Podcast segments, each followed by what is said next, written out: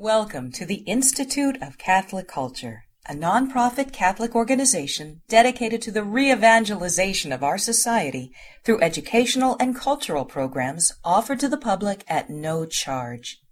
This and other presentations, hundreds of hours of audio, are available for free on our website, www.instituteofcatholicculture.org. There you can listen to or download educational programs related to all aspects of our divine faith, and you can review our schedule of upcoming events. We hope you can join us in person. The handout reference during this presentation is available for download on the audio section of our website. Let's begin in prayer. In the name of the Father, and of the Son, and of the Holy Spirit. Amen. Heavenly King, Consoler, Spirit of truth, present in all places and filling all things the treasury of blessings and the giver of life. Come and dwell within us, cleanse us of all stain, and save our souls, O good one.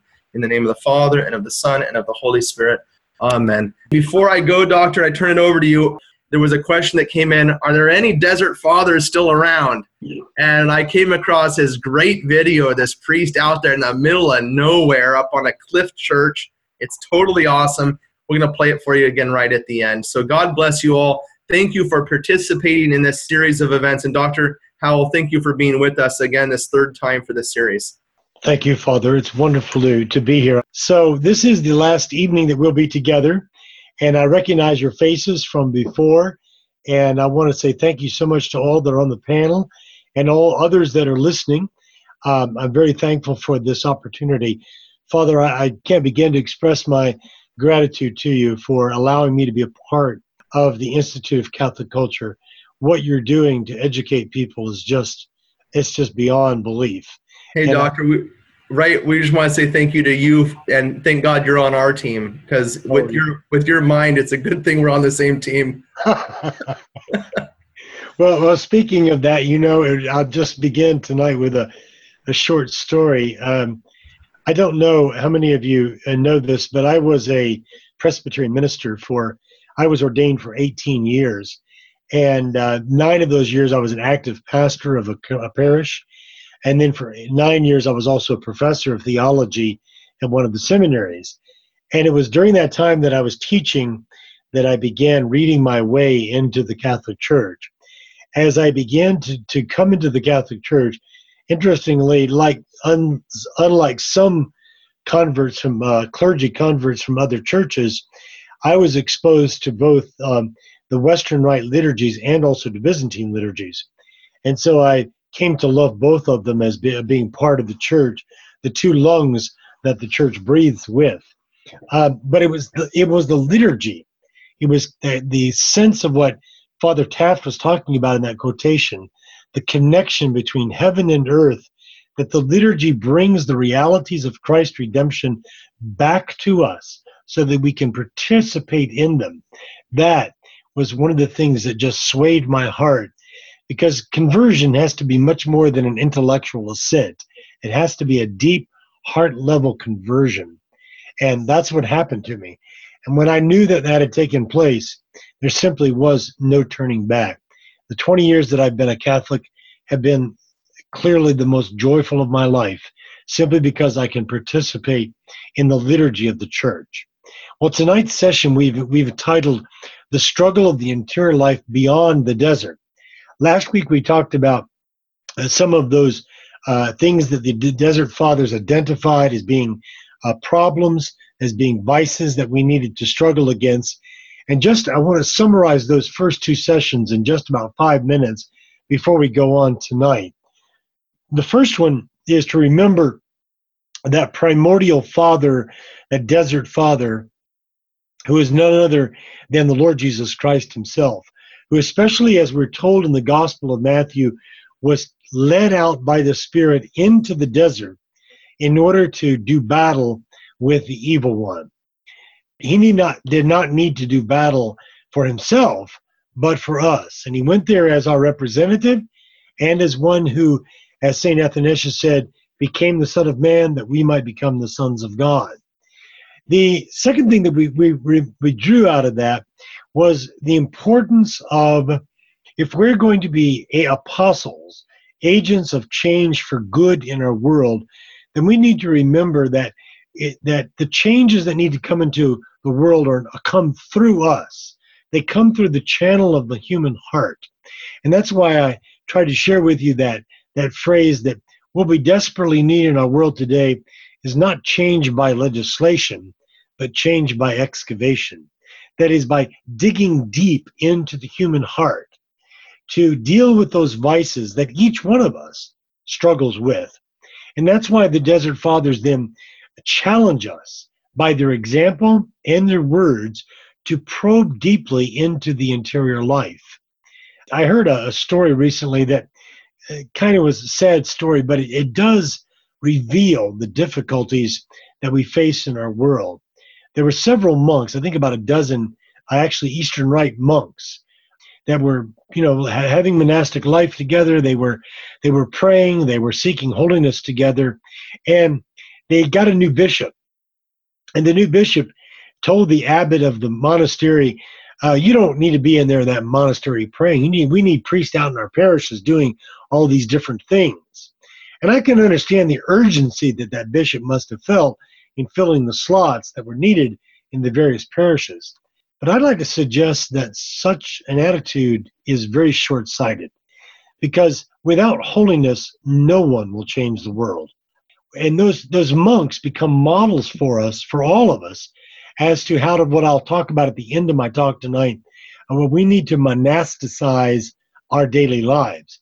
All of us need to make our daily lives lives of prayer. Well, we saw last week that those those uh, desert fathers had identified some of those vices, and I'll talk about those again tonight. But one of the essentials for living a holy life and for being the apostles of Christ that He sends us out to be, one essential that we've lost sight of in the modern world is the necessity of silence for our spiritual health. We will never be able to do God's work unless we learn to depend upon Christ. And that comes through silence. There's a book I'd like to recommend that I recently started reading. You probably know of Cardinal Robert Sarah from Africa, from Guinea, West Africa.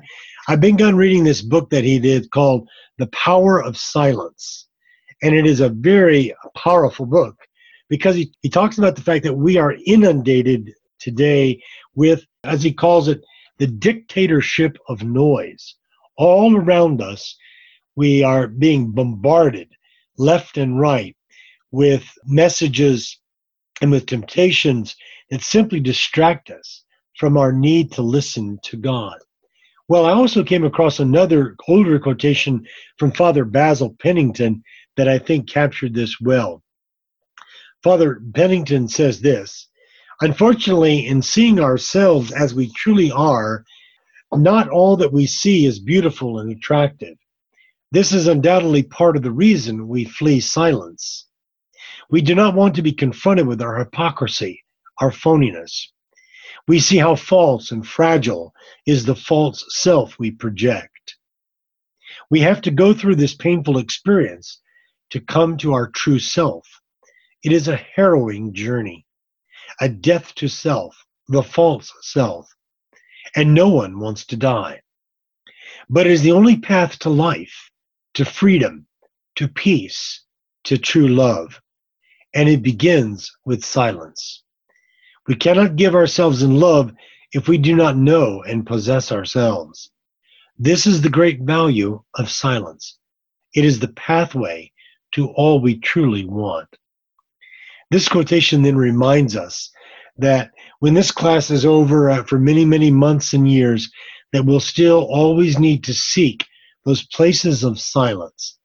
And that was the balance between, especially in lay people, that's the balance between what Saint Benedict talked about in his rule that became kind of the Benedictine uh, mantra or, or uh, saying, ora et labora. The, the Benedictine monk was to pray and to work. And what he really meant by that was that everything in our life becomes a prayer. And whether we're in a monastery or whether we're serving in a in a parish like Father Hezekiah does, or whether we're lay people with families and with children and grandchildren, our whole life needs to become a prayer. And that's why we need the, the last thing that we talked about last week, and that is a commitment to stability of place. I was just reflecting upon this. I have lived now in Champaign, Illinois for, well, this summer it'll be 20 years, which is the longest I've lived in any one place in my married life. And in that process, I've been asked several times to go to this university or to that place to move and so forth. And it always seemed that I could not go for various reasons. And usually it was because something at home was holding me down and was a responsibility I simply could not give up. And I've come to the realization that God wanted me right here in Champaign, Illinois, and that I had to accept that reality because I have that that wanderlust, that desire to always go and see new places and be in different places, and that's that's why I wanted to be a missionary. I think when I was a, a young man, but I've come to realize the value of this commitment to a stability of place. Well, tonight, if you have the outline in front of you that I provided and Andy has provided for you on the website, we're going to talk about several different themes that are really important. The first one is to look at, go back and look again at those ancient deserts that those fathers from Alexandria and Egypt in general, how they found that place of silence with God. And I want to ask the question uh, where are these deserts today? Now, wherever you've worked, wherever you've been in life, no doubt you found to be places that are deserts in the sense two senses. One, they're lonely places, and two, they're places where the devil exerts his influence. Maybe it's a university like the world that I've lived in for most of my adult life, or maybe it's a business, or maybe it's an establishment of entertainment. Maybe it's the internet now, or the social media. But the desert that we face today is anywhere where there's no nourishment of our souls. Because the thing that we need more than anything in our lives is to be nourished, to be formed by the Spirit of God in the inner man, as Paul calls him. And so, wherever we're working, wherever we're living today, we're going to find deserts out there. But by our facing that desert, by and willing going into that desert to find places of prayer, we will find God's way for us to live analogously to those desert fathers. Now, the question that I'd like us to explore for just a moment is what do the deserts of antiquity, just outside of Egypt or in Egypt, and the deserts of modernity have in common? And what makes them different? Well, let's think first of all of the commonalities. There's no doubt about the fact that people today are just as lonely and abandoned as they've ever been in history. It doesn't matter how many comforts we have around us, how many uh, conveniences we have. People today simply have not been able to find a meaning for their lives. Now, I remember uh, some years ago, I was at uh, Disney World in Florida, and uh, we were going around this carousel of progress thing. Maybe you've even seen it. And in the carousel of progress, you go around, you know, and you see this is what it was like in the 1890s, and this is what it was like in the 1920s. And then I remember particularly the 1950s. And here is the modern, you know, 1950s housewife, you know, and she's got all the modern conveniences, you know, that she's got to make life a lot easier where she didn't have to go out. She got a washing machine. She doesn't go out and have to wash everything by hand and so forth. And the underlying message was this is progress because, well, all these conveniences make our life better. Well, to be honest with you, I'm not sure all our conveniences do make our lives better. I'm willing at least to ask that question, and especially with the internet. Now, I'm thankful that we have the internet because we wouldn't be having this conversation right now. But there's also ways in which this can be very destructive. Now, obviously, there's there's evil things on the internet, and they're destructive in that sense. But I think a lot of times people, maybe even younger people, maybe even older people, maybe they go to the internet simply because they're lonely. There's a philosopher uh, that you might be interested in reading sometime, and he's not easy to read, but he's very profitable to read. He, I think he just died a few years ago. His name is Erazim Kohak. And he wrote a book called The Embers and the Stars. And it literally is one of the most beautiful books of philosophy I have ever read. I don't know if it's in print anymore, but it's by Erazim. He is a he's a Czech writer who was exiled during communism during the 60s and 70s and 80s from the Czech Republic, and then he went back home to the Czech Republic after it opened up in 1989. This book has literally been one of the most beautiful books of philosophy I've ever read. One of the points that he makes in this book is the difference between solitude and loneliness. And solitude is that willingness to be alone because one feels deeply connected with other people. And that's what the hermit does. That hermit, whoever he is that the father was talking about in the video. Uh, or I have a friend who's a hermit in Maine, and he lives a life of prayer uh, 24 uh, 7. These people, nevertheless, are deeply human and deeply Christian because they feel connected with other people. Whereas other people can be in the midst of huge crowds, in the marketplace, in football stadiums, in basketball arenas, and they're as lonely as they can possibly be because they have no connection with other people. Well, the desert can be a lonely place, and modern society can be a lonely place as well. Those desert fathers like Anthony and Paul of Thebes and Amonis and all those, they went out in the desert to face their inner demons. And we'll talk about that eh, again in just a moment. But one of the things that they saw that they needed were spiritual resources. They were stripping themselves of all the externals of their life in order to go deeply into the resources that were there in our own hearts. Now, the spiritual resources can come from two directions it can come from the outside and it can come from the inside. It can come from the outside in terms of teaching, in terms of liturgy, in terms of sacramental participation, but it can also come from the inside. And there has to be that symbiosis between the outer and the inner in order to benefit from those things which come from the inside. We can listen all day we want to teachers and to preachers, but if we don't have an open heart to receive what is being said or what we're reading in spiritual reading, we'll never be able to benefit from those things. I'll come to some practical suggestions in that way. One of the other commonalities I'll talk about in just a moment is the problem of the noonday demons, or acedia, or Acadia, as it was pronounced in Greek. And I'll talk about that, so I'll postpone that for, for just a few moments. What are some of the differences between the ancient, the places like Scete and Nitris and other places in Egypt, or even the ones that, that where they went out near Jerusalem and out in those places in the desert. What is? What's the difference between those places and and modern deserts as well?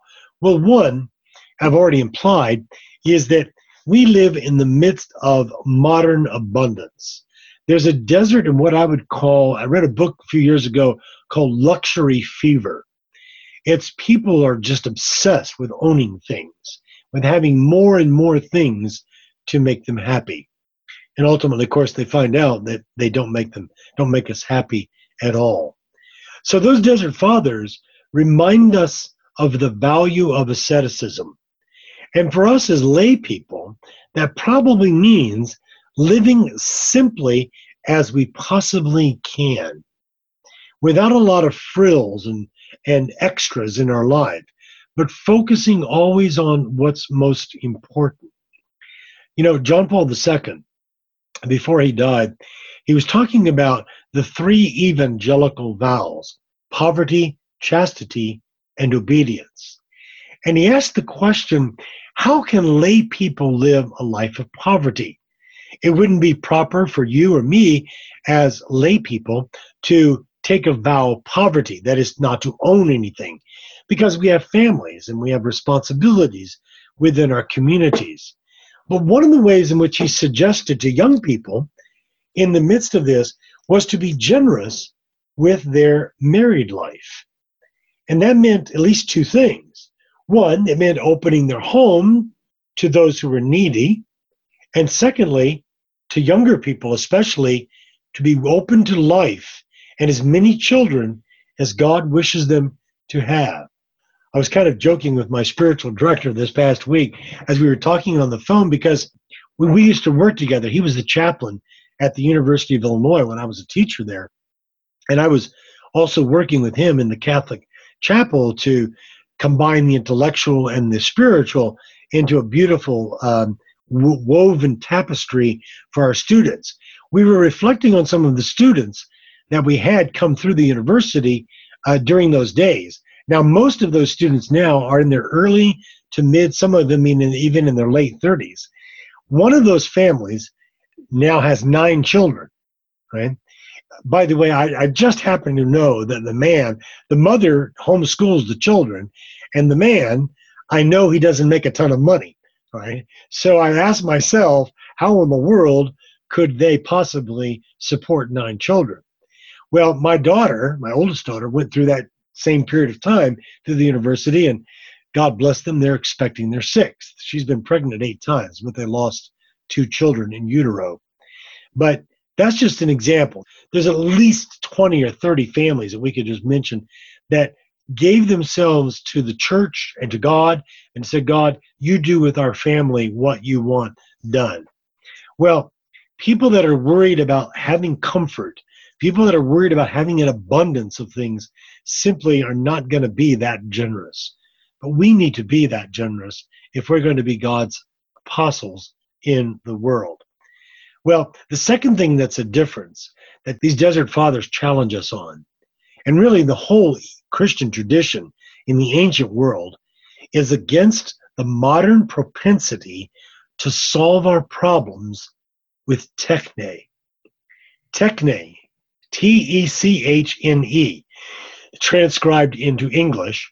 Techne, by that, I don't mean technology necessarily, but our human creativity to come up with solutions to our problems. And so I think this is one, it was this belief that our problems can be solved with technical solutions in a broad sense. This is why, for example, you see a rise in giving children medicines or drugs for things like ADD. Now, when I was a boy, they didn't know what to call it. You, they used to call it bouncing off the walls. Now they call it uh, yeah, ADD. But if there ever was an ADD child, you're watching, you're looking at it. Because when I was a kid, I was absolutely, I was wacko. Well, it wasn't because I was a bad boy. I mean, I had good intentions. It's just that I had this ADD problem. But over time, and God's grace and my cooperation with that grace, I was able to learn strategies for coping with that personality defect that I had. And God has helped me greatly. But what do we do today? Well, we say, get them a Ritalin. And I'm not saying there's not cases where that may be perfectly legitimate, but I've had pharmacist friends tell me that they're very worried about the degree to which MDs are prescribing medicines for people for you know psychological problems that really should be dealt with in other ways. That's just a, an example of how our modern world wants to solve problems from the outside and going in, rather than coming from the inside and going out in what what we need to do. So my final question to all of us, to myself and to you is this. Where's your desert? God is calling all of us in a way to the desert. We need to be in regular contact with the things that we struggle with, with our loneliness, with our brokenness, with our lostness. We need to be able to face those things. And that's not easy to do. But it's precisely these places where we can begin to experience God's healing love and forgiveness in our lives. I want to remind you of that quotation I gave you last week from Henry Suso, the 13th century Dominican. He said, Deepest failure is the fertile seed of highest resurrection. And so we need to have ask God for the courage to be able to face our inner demons so that by facing them, by putting them in the before God and asking for forgiveness and healing and and cleansing that we can begin to make progress in the spiritual life. Now, then let's go on then secondly tonight and look at this Roman numeral 2 in uh, the outline, and that is what I've called tempering the desert by new circumstances and vocation. You and I cannot go out into the desert, and I presume we're not called to go out in the desert. So, how do we shift or how do we adapt what these desert fathers have talked about and put them into a modern context? And how do we take their wisdom and live that wisdom today in different circumstances? Well, let me use another analogy that scripture uses. So far, we've used the analogy of the soldier. We remember that St. Jerome talked about the fathers in the desert who go out to be alone with God. They are like soldiers for Christ. They're going to do battle with the devil. But there's also athletic meta- metaphors within the Bible. You know, I, growing up as a kid, I, like a lot of boys, you know, I loved athletics.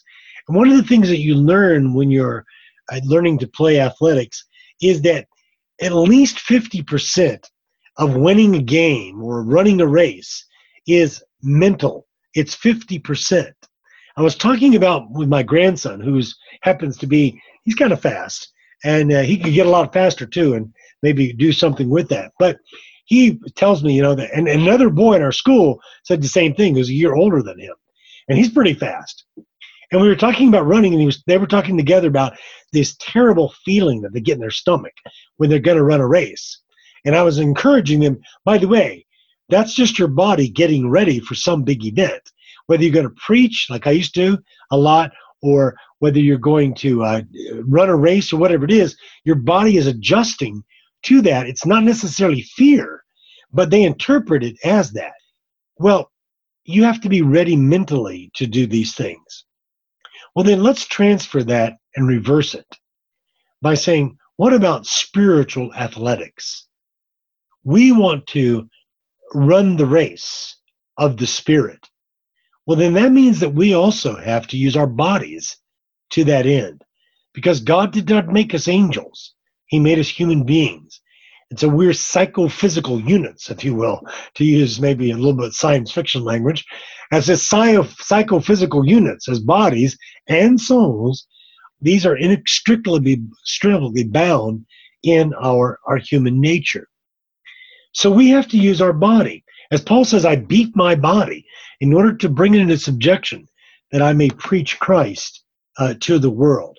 I'm reminded of that text in 2 Timothy chapter 4 and verse 7, where Paul says, At the end of his life, I have fought the good fight.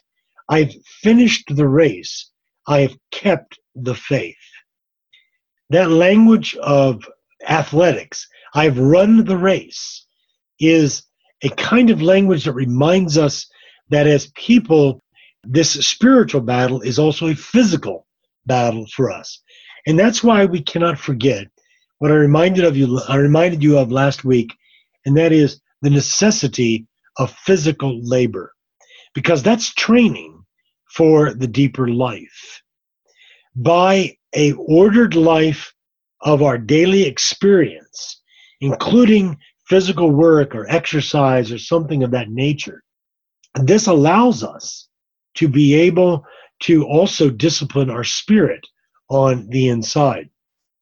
I don't know if I mentioned this before, but I've noticed in the last few years when I when I was in my 30s and even in my 40s, I, mean, I could go sometimes two or three days with very little sleep, and I was physically fit and everything was fine. And now I've noticed that if I just go one night with even improper sleep, it really affects me the next day. And sometimes when I feel drowsy and, and lethargic, I, I go out and I walk outside and I just feel completely different because our physical being affects how we think and how we feel about things. Now, I think that naturally women are very closer in touch with their bodies than, than men are, at least than this man is, because again, you know, I grew up with the idea, you know, you man up, you, you know, you get up and you do it no matter what, and you kind of ignore the the signs in your body. Well, I can't do that anymore. And in a way, that's a blessing because it reminds me that yes, I am a man, I'm a human being, and I need to discipline my body. Remember that story that I shared with you last week that St. John Cassian tells us about the story of Abba Paul uh, of Thebes, where he, he would make baskets for a year in his hut. And normally they would take those baskets into the, into the town and they would sell them in order to sustain their life out in the desert. But Abbot Paul, as long as he had something to eat, he would burn the baskets. And he did that. And it says very explicitly that he made those baskets diligently and then he burned them because it wasn't just about the baskets, it was about the purging of his soul. And so, this relationship between the physical and the spiritual is very important for us pursuing the life of holiness. Well, as we think about that, I turned back this week again to, to St. John Cassian. And I would strongly recommend you reading his conferences and his institutions because those writings are, I think, along with the Evagrius of Ponticus, who I'll quote in just a moment, these are some of the most systematic writings that came out of the experience of the Desert Fathers. Now, the reason for that is this St. John Cassian lived in the desert, but he was then went to Rome and then he went to Marseille on the coast of the southern coast of France, where he founded two monasteries, one for men, uh, the other for women. And and he wrote he wasn't going to write anything, but one of the bishops asked him to write something down about the wisdom of the fathers. And I think it might be fair to say that had they not asked him to do that, we wouldn't have had such a clear exposition of the wisdom of these desert fathers. But in there, as well as uh, in other writers like Evagrius, they identify eight different vices that constantly plague us as human beings. They notice them in the monks, they notice them in themselves and others. And they list them out gluttony, lust, avarice, pride, sadness or despair, anger, vainglory, and acedia. Gluttony is a violation of moderation. And gluttony, of course, is eating too much. And of course, that's a great temptation for a lot of people today. But nevertheless, it can't be just limited to that. It means any excess in our lives which we really do not need. Now, you may notice behind me there's a few books in my in my office here at home. And I used to joke around when I was younger, and I'd say, you know, um, when I get my paycheck, first I buy books if I have any money, and then I buy food. You know, well, because I've been a book collector for since I was a young man. But even that can be wrong in the sense that if I buy things unnecessarily or things that really don't do me any good, I've always, in my defense, I have to say I've always tried to buy good books. But nevertheless, uh, that even that could be a form of gluttony. The second one that they identify is lust. And that, of course, is opposed to purity of heart. And it reminds me of the Lord's words in Matthew 5 and verse 8 Blessed are the pure in heart, for they shall see God. And this is quoted extensively in the church fathers and in the medievals when they talk about the beatific vision of seeing and being with God. How are we going to be with God? Well, we cannot be with God without purity of heart. And when we continue to entertain things that are going to be, as it were, what we call creature comforts, things that are going to distract us from that purity of heart, they become obstacles to that eventually enjoying eternal life with God. The third one that they mention is avarice. Avarice, of course, is greed or the love of money. And that's opposed to being content with one's situation. I'm reminded of the words of St. Paul at the end of First Timothy, and I'll just I'll read and translate this for you. This is in First Timothy chapter 6, where at the end of verse 6, he says, There are those who suppose that gain is godliness. But, he says, godliness with contentment is great gain. Godliness with contentment is great gain or great profit. And then just a few uh, verses later, he goes, those who want to be rich in this world fall into the temptation and trap of the devil. They have irrational and harmful desires, which leads men to destruction and to perdition. And then he gives the reason for the root of all evil is the love of money. Now, he is talking about money in the context, but perhaps we could expand that to anything in which commands our attention that we feel that we need to to please ourselves over and over and over again. You know, I was very proud of my my seniors in the high school this past week because I made a statement in class and I asked them to honestly agree or to disagree. And I said this the more that we focus on ourselves, the unhappier we become. The more that we focus on others, the happier we become. And then they picked up the chant, as it were, and developed it and said, Yes, that's absolutely right.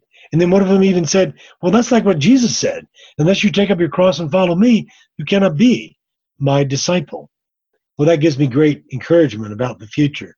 But the more that we focus on pleasing ourselves, the less we are likely to be willing to please God. And that, of course, leads to the next one, and that is pride. And its opposite, obviously, is humility. One that might surprise us is that feeling of sadness or discouragement, which taken to an extreme is despair. And that's the difference between a person that looks at the life, looks at life as it were, the glass is only is half empty versus the glass is half full. It's seeing the positive even in the most negative of situations. One of the religious sisters that taught with me at the high school, she's now been called to a different form of service, but she, her name was Sister Mariella, but I used to call her Sister Joy because every day you'd come in and she was full of joy and she was full of happiness. And it didn't matter what she was facing. She was just always had a positive outlook on life. And so I used to say, God, please give me a joy like Sister Mariella has, because that's what I need, that positive outlook. One that we talked about last week is the demon of anger. And obviously that's contrast with inner contentment and, and inner peace. We talked about that last week, so I won't elaborate on that. And then we also talked about vainglory. But I've been asking myself this week, what's the opposite? What's the virtue that is in contrast to vainglory? Remember, we talked about vainglory as glorying in things that, that make us feel good, like maybe our looks or maybe uh, maybe our wealth or maybe our accomplishments or maybe in our circumstances of life. But again, I think that might, the opposite of that might be more joy in spiritual realities. It's the sense that what's most important in my life is to be with God. And uh, although this is not on the outline, I might encourage you, if you haven't read these Psalms in a way, let me encourage you to read Psalm 25, Psalm 84, Psalm, I think it's 46 or 47, and uh, Psalm 63, maybe. These Psalms, oh, and Psalm 42, don't forget that one. Psalm 42 is the one that begins, as the as the deer pants after the waters, so my soul pants for you, O God. This expresses the longing that the godly Israelite of old had for the temple of God. Now, I don't know if you've ever experienced this, but some days, it doesn't matter what day I've had, whether it's gone well or gone badly, if I will just take a few minutes and quiet myself in the presence of Jesus, in the Blessed Sacrament, and remind myself that He really is there, and then He really looks into my soul with His loving gaze, my whole day changes. Because my attention now is directed toward the joy of knowing God. And the thought, the thought that runs through my mind often in that position is, Lord, this is truly my home. This is where I belong. Before you, in your presence, I see you, I love you, I know that you love me. Help me to love you more. I think that's the contrast with vainglory. And then the last one that they identify is acedia. Now, I want to focus on that one a little bit more for two reasons. Several of the Desert Fathers say this is the most difficult demon to deal with. But also, it's difficult to deal with because it's difficult to identify exactly what it consists of. Now, I know when I have lustful thoughts, or I know when I'm tempted to want things in my life that is avarice, or when I'm tempted to be angry about something. But acedia is more difficult to identify. And I've listed three uh, monastic authors there, and I'm going to read to you a little bit of what they say.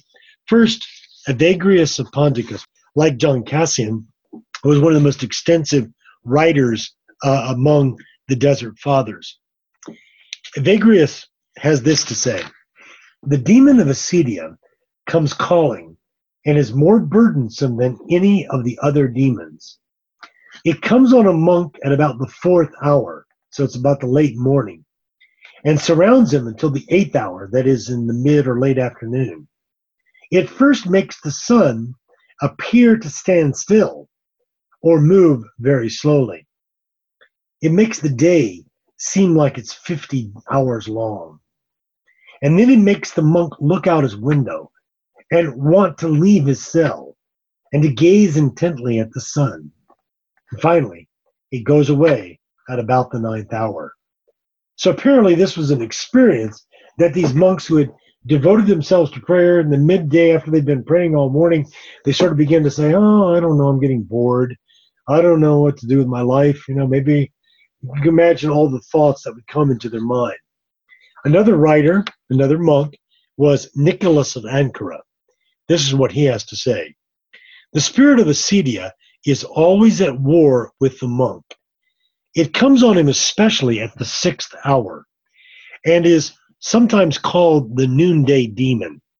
It strikes terror and sloth. Now, the Greek word there is atonia, which means laziness. In other words, he just becomes apathetic about things. It strikes him with terror and sloth, uh, as well as hatred of his place. Remember, I talked about last week that, that feeling of I just got to get out of this place? It leads him to apathy about prayer and reading of Scripture. It brings up thoughts of changing his situation. It typically turns him away from prayer, from reading Scripture, from endurance and perseverance. And it turns him away from the renunciation of idle chatter, which is part of the, what the monk wants to do. He wants to be out silent, but he begins to want to talk to everybody about things. And even from working with his hands. So, this description of, of these men in this desert situation, uh, we're going to ask in just a moment well, how does that apply to us? But I think you can already begin to see in ways in which it still has something to say to us today. And then finally, I think I read this last week, but John Cassian again on acedia. They feel the many winged folly of their soul, nor that can they control its wanton forays. Contrition of spirit comes hard to them. They find the perpetual silence intolerable. And these, that no labor on land could weary, are vanquished by idleness and worn out by the long lasting of their peace. In other words, acedia is a deep seated discontentment with one's place and vocation in life. Well, if that's not a description of modern times, I don't know what is. How many people work in jobs in which they lament going to work every day because they simply are doing it to, to, to have a paycheck? And, and so there, there, or discontentment about marriage and children. Well, when you have children, especially perhaps when you have more of them, uh, you have three or four or more children, yes, it's a huge task to be able to raise them. And you have to take the long view in the sense that someday they're going to bring me great joy. But right now, they're a real challenge in raising these kids, you know. And so the heart can easily say, oh, uh, maybe I should have chosen a different form of life. But God's called us to that marriage, to that woman, to that man, to those children. And those people desperately need us in their lives. So when we have the discouragement or discontentment about our marriage or our family or our job or something like that, that's acedia trying to exercise. The devil is trying to, to draw us away and to make us discontent with our situation. Whereas the man of God, the woman of God, says, God, help me to find, like my friend Sister Mariella, help me to find joy in this situation today. Well, how do we overcome acedia? Well, I wish I could sprinkle the fairy dust on you and that would take care of the problem. but the problem is, I don't know exactly how one overcomes this, except the Desert Fathers all say that the key is perseverance. I'll read from again from Nick Nilus of Ankara. Perseverance heals acedia, along with watchfulness in prayer. One must have great watchfulness and fear of God. Set up a measured order in your work. Now, that phrase there could be translated several ways, but I think what he's saying is set your day in a regular order and stick to that order. But most of all, don't abandon your work before you have completed it. If you started a basket, finish the basket. Have you started building the, the fence outside, you know, around your house? Finish the fence, keep at it. And this one particularly struck me because I'm what I'm calling 90 percenter. You know, I get 90 percent of my work done, and then I'm just kind of, oh well, you know, let it go. But I need this virtue of perseverance. Here's what he says: Pray constantly and fervently, and the spirit of acedia will flee you. All right.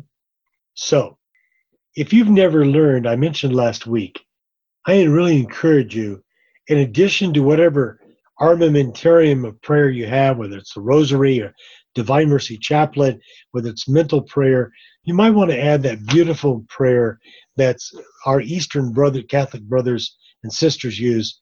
Lord Jesus Christ, have mercy on me, a sinner. Whether you're at work, driving down the street, whatever you're changing diapers, whatever you're doing, Lord Jesus Christ, have mercy on me, a sinner. That makes it easier for us to accept divine providence in our lives. Paul tells us in the book of Romans that all things work together for good for those who love God and are called according to his purpose. Our first response should not be to attempt to change our lives, but to attempt to accept the things that we cannot change. The famous Protestant theologian Reinhold Niebuhr has that famous serenity prayer, you know, that they use in Alcoholics Anonymous. And it's a good prayer. He says, Lord, help me to accept the things I cannot change, to change the things I can, and the wisdom to know the difference. And there's a lot of there's a lot of wisdom in that.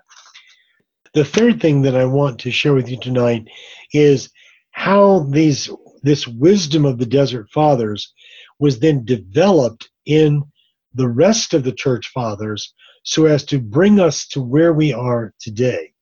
And this actually takes us back to that beautiful reading that Father Hezekiah gave us earlier from uh, Father Robert Taft, the Eastern liturgy expert.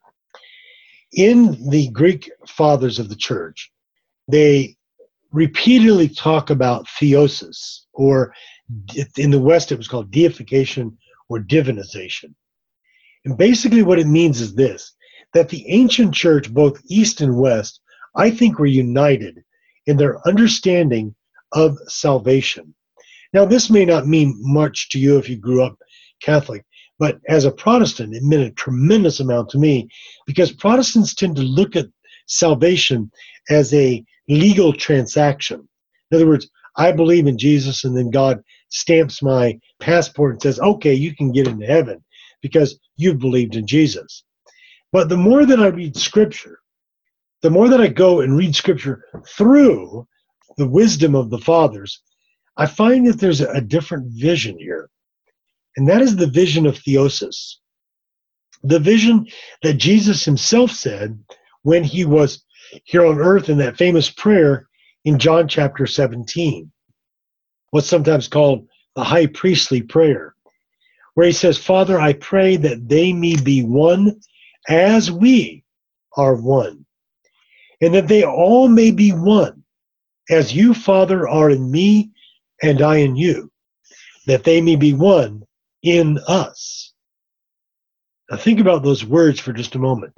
Not Jesus that Jesus just wants us to come together as Christians. He wants to infuse the oneness of the Trinitarian life of God inside of our souls so that we will be inextricably bound to one another and to God. So that the unity which the church needs is not a negotiated unity, it's a supernatural unity. It's a divine unity that comes from the very work of God in our souls. The other person who says this so beautifully is St. Peter himself. He says in Second Peter chapter 2, he says that he has provided all things necessary for life and godliness. And he says he does this through a participation in the divine nature. The, quote, the church fathers, especially the Greek fathers, quote this all the time that it's through participation in the divine nature that we become like God. We have the image of God, we've never lost that. But we did lose the likeness of God. And that likeness of God is restored within us as God's own life is lived in and through us. And how does that take place? It takes place through prayer, through commitment, like these desert fathers did, the commitment to silence. But there's one place that is privileged above all, and that is the liturgy of the church. You see, you and I can pray individually, and we might be open hearted enough for God to, to infuse this mystical vision within us. But we know for certain that however we feel, whether positive or negative, whether ready or dull or apathetic, the liturgy of the church always has the communication of grace. Now, by the way, there's an Eastern writer, he's actually goes more toward the medieval, what we call the medieval Byzantine time, Nicholas Cabasilas. He wrote a book called The Life in Christ or Life in Christ, and it's been translated. He also did another commentary on the Divine Liturgy, which the liturgy of the Eastern Church. And these are very good books, and he he talks about this a lot. Now, because he was in, I think, the 13th and 14th century in Byzantium, he has a lot to draw upon from the fathers. And basically, what he says is that through participation in the liturgy of the church, we experience koinonia, that sharing in that common life which comes down from God and is infused into our souls. This summer, I'm going to be participating in a seminar with an Orthodox and a, and a uh, Reformed or Protestant theologian, and we're going to be talking about this very idea of theosis uh, much more in depth. And one of the things that I've learned so far, and we'll learn no, no doubt more about it is you see, God doesn't want us just to be with Him, He wants us to be in Him. And He in us so completely that we are caught up, we are enraptured into the, the worship of His divine being.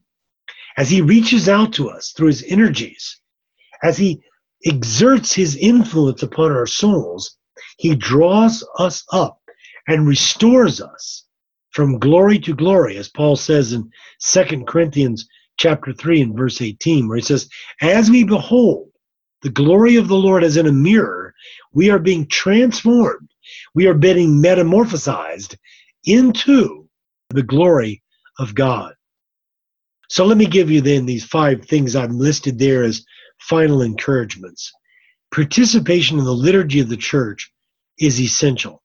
And that may mean the divine liturgy itself, the celebration of the Eucharist, but also means the sacrament of reconciliation. It may mean various types of prayer that we can do, whether either alone, but we'll be in union with the church, or actually participating physically with others. I want to encourage you too, as we end this series, to do what many of these desert fathers did, was to memorize sacred scripture. Scripture is not just to be read, but to be internalized. Now, yeah, for example, if we look in the, the Western world, the medieval West, there were extensive books written in the medieval times about the development of our memories. And what they understood that modern people do not understand is that memorization was the doorway into internalization. See, we tend to think of memory as being rote memorization, you know, like you memorize a Greek verb like lego, leges, lege, and so forth, you know, and it's sort of boring and meaningless. But they understood it to be that as I memorize things, I'm actually putting them inside the deepest level of my being. The third thing is then, in a practical way, in our outward life and in our inward life, is get rid of the clutter. Live simply that others may simply live as I think it was Mother Teresa that said that. We need to live simpler lives. And that might not be simpler just in terms of money or in possessions, but it might be in terms of time. Because I don't know about you, but one of my most precious commodities is time. I just never seem to have enough of it. Right? And so I need to work on disciplining my life to do the things that are most important. Perhaps you share that that need as well. But also another quotation from Mother Teresa that actually brings us back to that vice of acedia, and that is to do whatever small things we do, to do them with great love. I don't think we realize that probably when we're in heaven someday and able to look back upon our life, what we will see is not the things that we accomplished, but the way that we lived while we were accomplishing them, so that people were watching us, be they younger people like students or children or grandchildren or whatever. So that the way that we live simply has to be a natural overflow of what's inside of our souls. Lastly, most of all, I think, is that we need to stay true to our vocation, whatever that is. Now, in my own life, several times I've gone away for a day or two at a time and have asked my God, God, what am I doing what you want me to do? Am I really following my vocation? And I remember two particular times. I took, well, three or four days. My wife was very generous with her time and she said, Yeah, you go away and pray about this and so forth. And every time I came, the two times that I remember particularly, I came back and you know what the answer was? Yep, you're doing the right thing. Hang in there with your vocation and do what God has called you to do, right? Because vocation is a balance between our outward responsibilities and that inward drive for what God wants us to do. But in our vocation, let me encourage you to adopt a new verb, to monasticize your life. That is to say, to make your life more and more a life of prayer. And whatever we do, we can always surround it with prayer. We can always let prayer infiltrate the duties that we have every day. And I'll just end with one real personal story in that way that was very meaningful to me. Just happened this morning. When I got to school this morning, yesterday I was giving a quiz to my students today. And yesterday, as we were discussing the quiz, one of the young ladies got so out of out of sorts, and she was, "Oh, I'm just uh, gonna die," you know. you know, this is terrible. Well, it just so happens that she was involved in like five other events, one of which is the, the school play that she's has a major part in. So she's feeling extremely stressed. And so she really expressed it yesterday in class. And I said, Well, you just need to ask God to help you with this. Well, maybe that, maybe I shouldn't have said it quite that blandly, but although that is true. well, this morning she came in and she said, Dr. Howell, I have to go away to do this other thing today. So can I be excuse and take the quiz tomorrow? And I said, yes, okay, you can. And she said, I wanted to apologize yesterday for blurting out in class like that because I, you know, I shouldn't have done that. There's no excuse for that. And I said, well, I forgive you. And, um, you know, you're, you're a good, you're a good student and you're more importantly, you're a good young lady. So thank you for coming and, and talking about it and uh, try to try to trust in God. You know, you've got this play coming up, you've got these other things that you're doing, but surround it all with prayer. So whatever we're doing in our lives, both in marriage, in our work outside, let's monasticize our life. Let's make it a life of prayer in all that we do. Again, I want to thank all of you that I see on the screen and many more that I don't see on the screen. Uh, thank you for, for coming these three weeks because I certainly have enjoyed it, and I hope in some small way it's been of some some service to you. Thank you so much, Dr. Hal. This is just a wonderful series. All right, I'm going to look at the Q&A box here, and then we will uh, jump right in here. Dr. Hal, Ashton asks, would you please recommend a book or some readings on understanding and discerning acedia and means of overcoming it?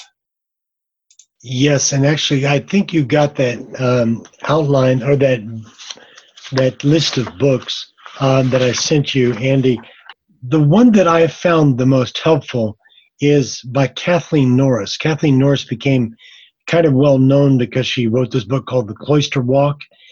I think it was about I don't know how many years ago, not not very long ago.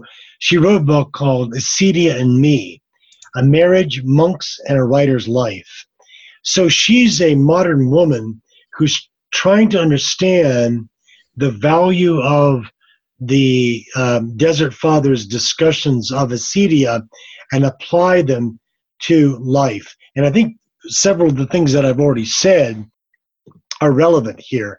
You know, just to reiterate the need to persevere, to uh, be convinced that God has a vocation for me or for you, and living that vocation in a daily way. Yeah, again, to, to, to draw on the athletic analogy, when we see those great athletes, let's say in the Olympics, uh, and then they ask, well, how long have you been training them? My whole life, they say. I mean, the hours and hours and endless work that these people had that put into being able to run one race or to jump over a bar one time. This is something, it's the same way with us jumping over that bar, hitting the tape in a race at the end of the race, our, our, our tape is heaven. Now, we have to work at that. And I think that uh, the acedia, the problem that we fall face, is a problem that we have to sort of identify in the culture around us. Now, don't be afraid also to go online and just type in acedia. The article about Evagrius ponticus, as I recall, or John Cassian, on Wikipedia is not too bad, and it will give you links that you can go to other places as well. Nadia John asks, can you explain how we can make everything we do a prayer? I think it really comes down to our attitude toward toward things. Paul in Romans 12 says, I appeal to you, brothers, through the mercies of God, to present your bodies a living sacrifice, to God, which is your reasonable service, or as they the Greek says, your, your logical service, your logikein. But it's a sacrifice. So everything we do is a sacrifice, as they used in the Old Testament, of thanksgiving, a todah, a thank a sacrifice of thanksgiving to God. It's saying on the one hand, God, thank you for this moment, that it's not by accident that I am here where I am and doing what I'm doing. I'm here under your providence and your guidance. So, Lord, I offer this back to you as a sacrifice. Then also remember that this can be a spur to us to remain faithful to complete the task. St. Ignatius of Loyola, the great founder of the Society of Jesus, talked about the tail of the dragon which when we're doing a work for God, we can sometimes become lax at the as we move to the end of that work and we sort of let it fall apart.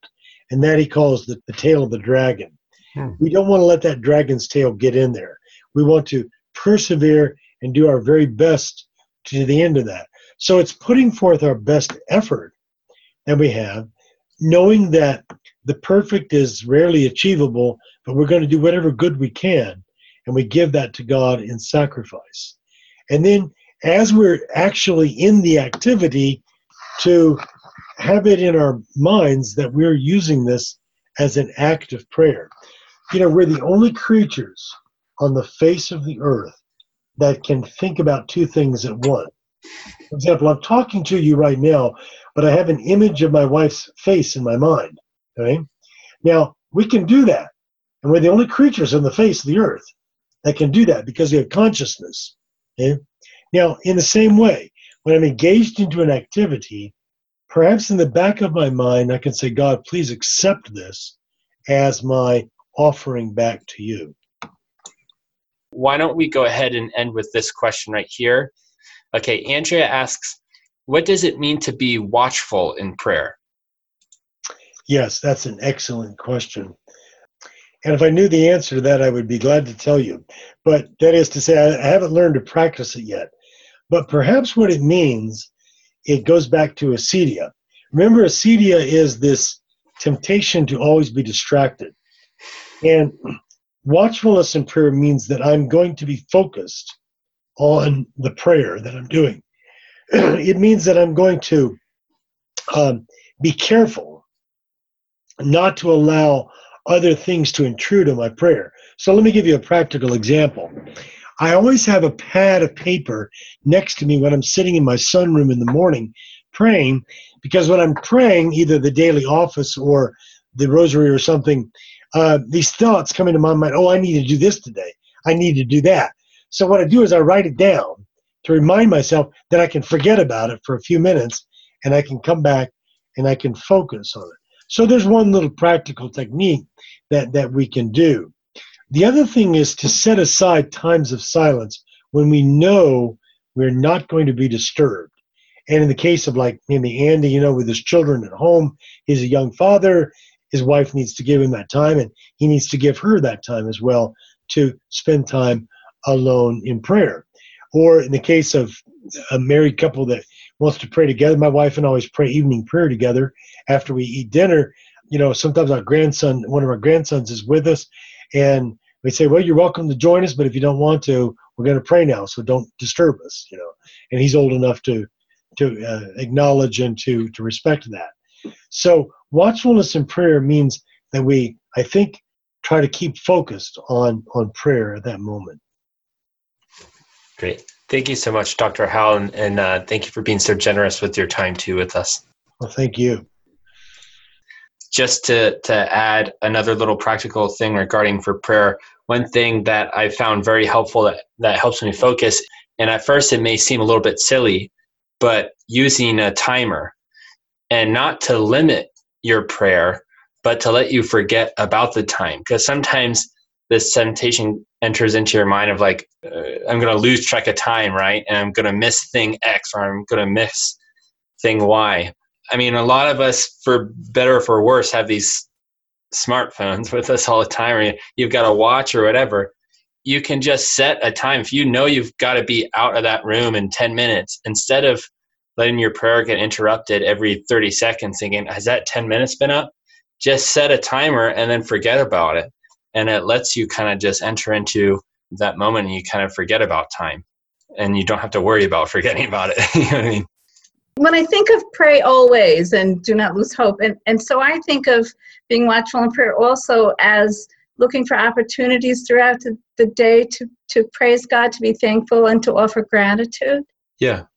Oh yeah, yeah. I think that's definitely true. Yeah. I think um, I think that also ties in with the question that was right before that is how do we turn our everyday actions into prayer? Yeah. Part yeah. of that is just practicing uh, more presence of mind. Yeah. And God is involved in every single thing that you're doing, and you wouldn't be existing right now unless He was with you. Right? In your breath. Yes. Yeah. Exactly. Breath, yeah. We hope you enjoyed this presentation from the Institute of Catholic Culture. If you'd like to learn more about the mission of the Institute and how you may become a part of this important work, please visit our website at www.instituteofcatholicculture.org or call us at 540 635 7155. and may the glory of Christ's church be ever more manifest upon the earth. St. John the Evangelist, pray for us.